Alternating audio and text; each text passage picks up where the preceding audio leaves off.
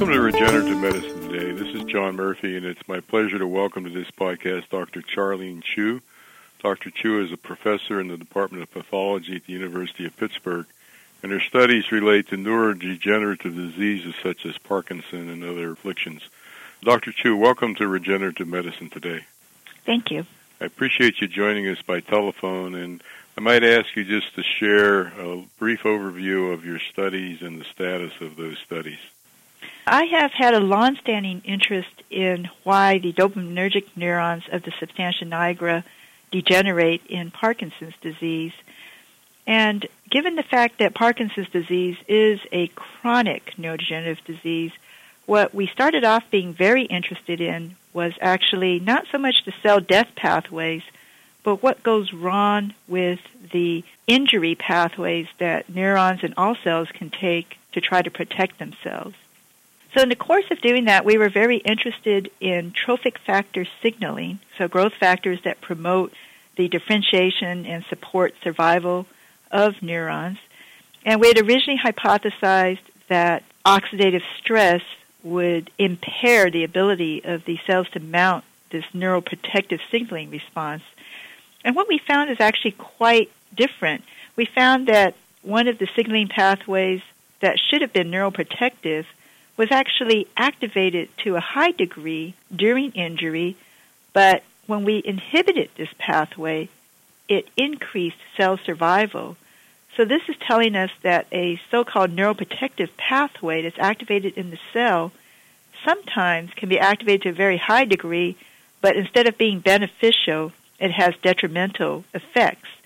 We saw the same thing when we became interested in autophagy, which is the process by which a cell will take part of itself, sequester it in membranes inside itself, and deliver them to the garbage dump of the cell or the lysosome, where the contents can be digested and then the building blocks recycled to make new things.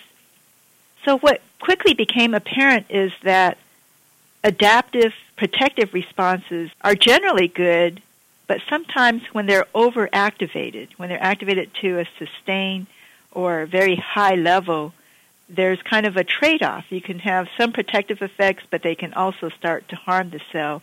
And that's actually where our work is going. Uh, it seems that a lot of these protective responses, the right amount is what you need. Too much or too little is actually bad for the cell. So, for example, with autophagy, that process of self digestion, if you have a few damaged constituents in the cell, such as the mitochondria or the power generators of the cell, if you were to sequester and digest and remove those, then it would be beneficial for the cell. However, in the case of neurons, neurons are incredibly dependent on mitochondria, and what we found is that if there's too much degradation of mitochondria, then this can in turn interfere with the function of the neuron and therefore lead to cell death because neurons have a function and then they require feedback from achieving that function to kind of keep them healthy and alive. And so the big trade-off that we've found is that the autophagy, while it can kind of protect the neuron in the short term, keep it alive a little bit longer, that it seems to cause the extended part of the cell. So neurons have very long extensions that allow a cell in the spinal cord, for instance, to communicate all the way with a muscle in your toe. So these very elongated projections called axons and dendrites are absolutely essential for the neuron to function and be able to communicate with other cells, other neurons, other parts of the body when you activate autophagy, it does tend to cause the cell to shrink a little bit and promote survival if there's not enough energy. But you really have this dramatic loss of these neurites and loss of function. So we believe that this is one of the ways in which the fine tuning of the adaptive response is going to be important. So we started out our studies looking at cell death, and now we've moved into this neurite injury to neurite remodeling. And we're very excited about that because if we can understand what tips the balance or be able to kind of not prevent the response, but just sort of put a limit on it, we could potentially protect these extensions of the neurons, and this would be a reversible phase of injury. So by the time you're looking at cell death, pretty much the cell is either committed to die or you could protect it, but it might not have function. But by focusing our efforts now on an earlier phase of injury, what causes the neurites to retract? Can we prevent that retraction and preserve function? Now we are talking about mechanisms that are reversible and could potentially lead to regeneration of functional synapses, if not protecting them. So this is a very nice introduction to the pioneering science that you're conducting, and I might also take this opportunity to congratulate you. I understand you just recently received the American Society for Investigative Pathology Outstanding Investigator Award, and I think that's a reaffirmation of some of the pioneering studies that you're doing. So you've described this science, and ultimately this needs to lead to a therapeutic procedure that might deal with these neurodegenerative diseases. How does these findings to date potentially translate into a therapeutic approach? The most important thing is once you have a conceptual sense that autophagy can be a double-edged sword, just like any other adaptive response. Inflammation is a double-edged sword. You know, there's a lot of things like that. That's very important therapeutically because a lot of effort has been placed on how can we stimulate autophagy to clear the protein aggregates and to promote cell survival. But if this type of procedure comes with a cost to the actual function of the neurons, then you're really not improving the disease.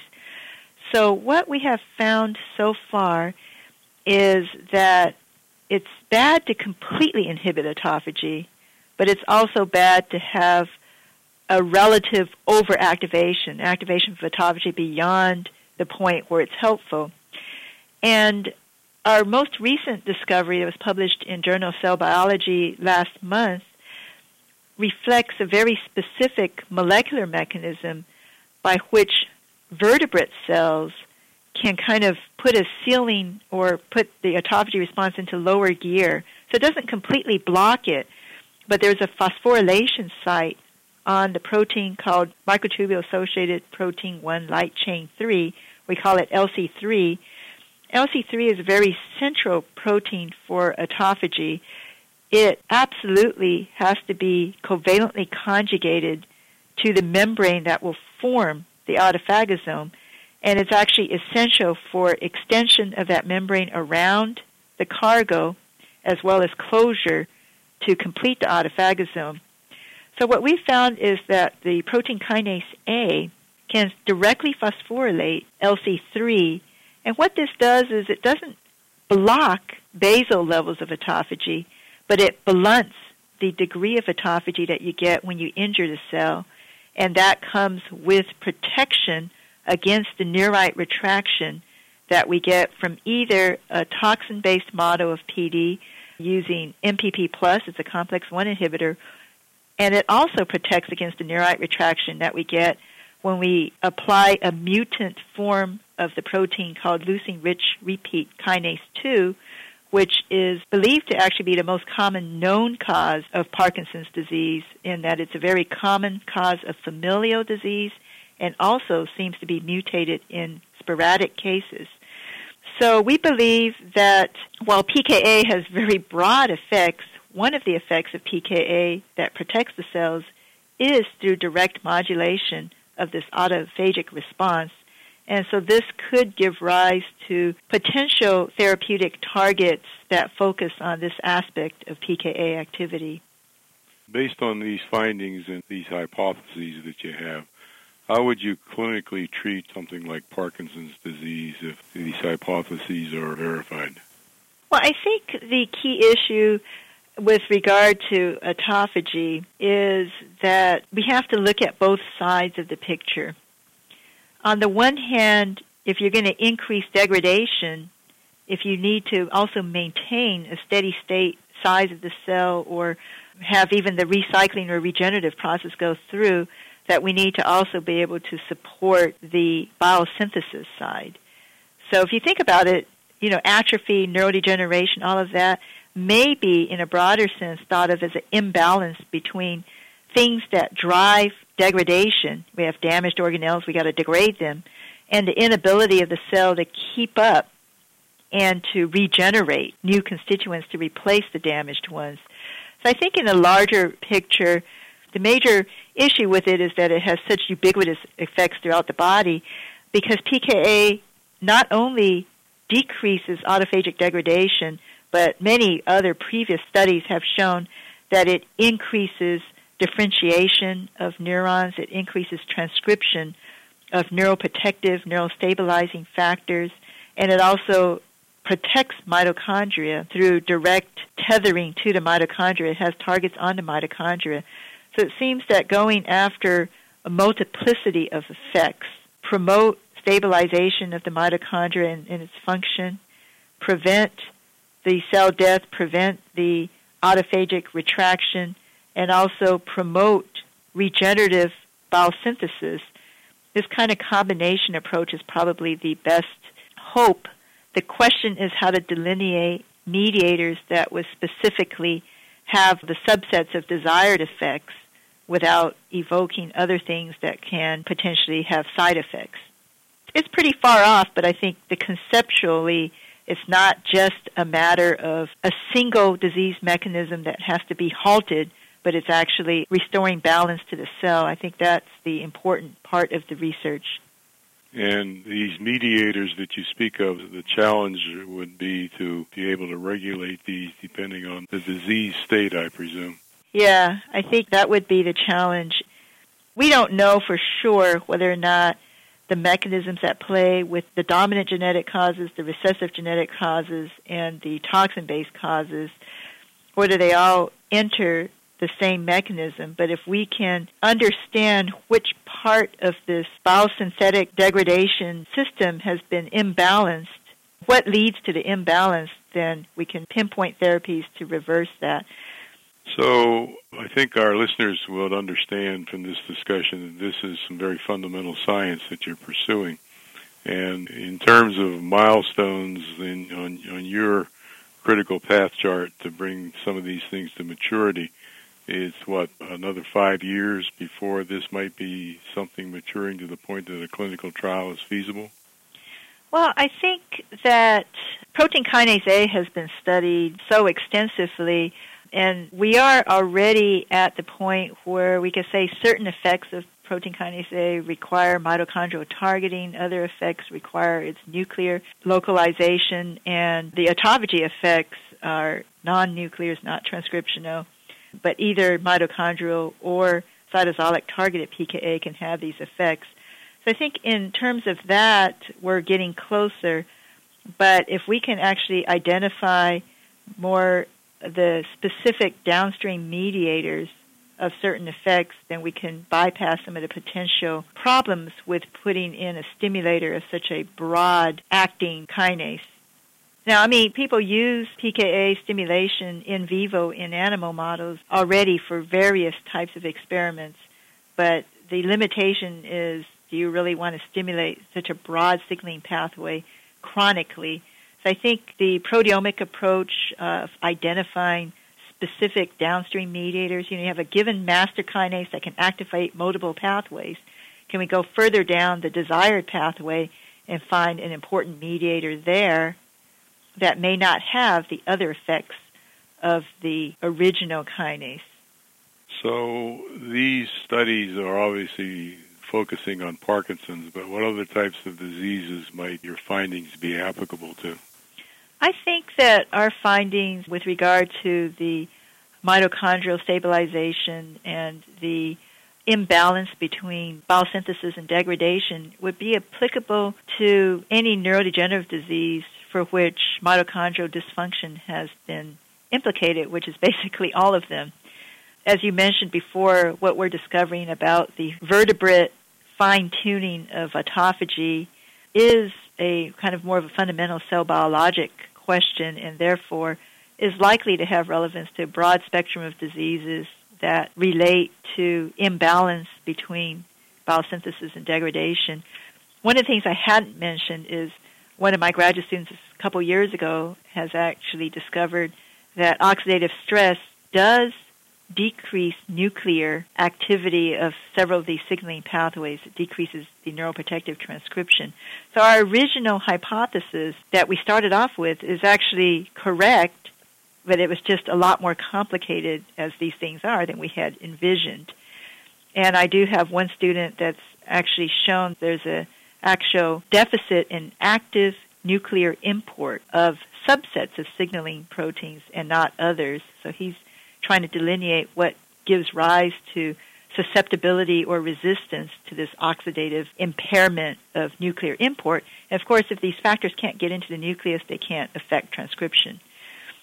So our lab has actually mapped out both halves of this imbalance that you have increased and sometimes excessive autophagy at the same time that some of the trophic signals can't get through to the nucleus to initiate regeneration.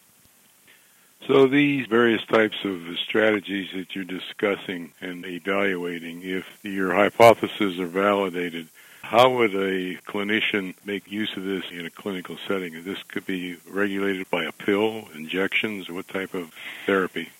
Well, it becomes difficult because it depends on the nature of the downstream mediators if the downstream targets end up being something that a specific drug can be developed to activate or to modulate, then obviously it could be more standard therapies. However, if it turns out that it requires molecular manipulation, that cells have to be induced to express things, then that becomes harder. And I think that's where the kinase aspect of things comes in because it's more likely that you're going to be able to find some sort of mediator, has to be across the blood brain barrier, that can modulate a specific kinase without having to actually overexpress or put in short hairpins to knock down the expression of that protein. And so a lot of what we are doing right now is in the discovery phase of what does lie downstream of kinases that go to the mitochondria this whole area of mitochondrial kinase signaling is pretty new. You know, everybody has been studying cytosolic nuclear translocations, but many kinases, including another one that we study, the PTEN induced kinase 1 or PINK1, which is mutated in recessive families with Parkinsonian syndromes. PINK1 actually has an N-terminal sequence that targets it directly to mitochondria. So we're doing a lot of discovery work with phosphoproteomics with Billy Day's facility to try to identify. PINK1's another one of these very neuroprotective kinases, but we really don't know what are the mediators and pathways that get disrupted when PINK1 is mutated. So, Dr. Chu, this has been very interesting in learning about your studies, but how do you see findings in the laboratory changing as you progress? I think, as you can tell from what's already been discussed, is that we start off with a hypothesis and then we get things that are unexpected, and that's actually part of the joy of science, is that we really don't know what we're going to discover, and the data leads us in new directions. And then oftentimes we think maybe our initial hypothesis was wrong, but as we get more into the mechanism, we find that actually portions of it are correct, but the story is just a lot more complicated than we had initially thought. So it's kind of hard to predict in a straight line what direction your research is going, but I think that the identification of specific molecular alterations to the cellular machinery that can then potentially lead to therapeutic targets is the most rewarding aspect of things. Very interesting. Dr. Chu, I'd like to thank you for sharing these pioneering studies. I will post on the podcast website a connection to Dr. Chu's website, so if listeners have more interest, they can explore her studies in more detail. As we conclude, I'd like to remind our listeners that we welcome suggestions in terms of topics to cover. You can reach us at mail at regenerativemedicinetoday.com. And I'd like to thank the McGowan Institute for Regenerative Medicine who sponsors this podcast series. Until we meet again with another interesting podcast, best wishes to all our listeners and thanks to Dr. Chu.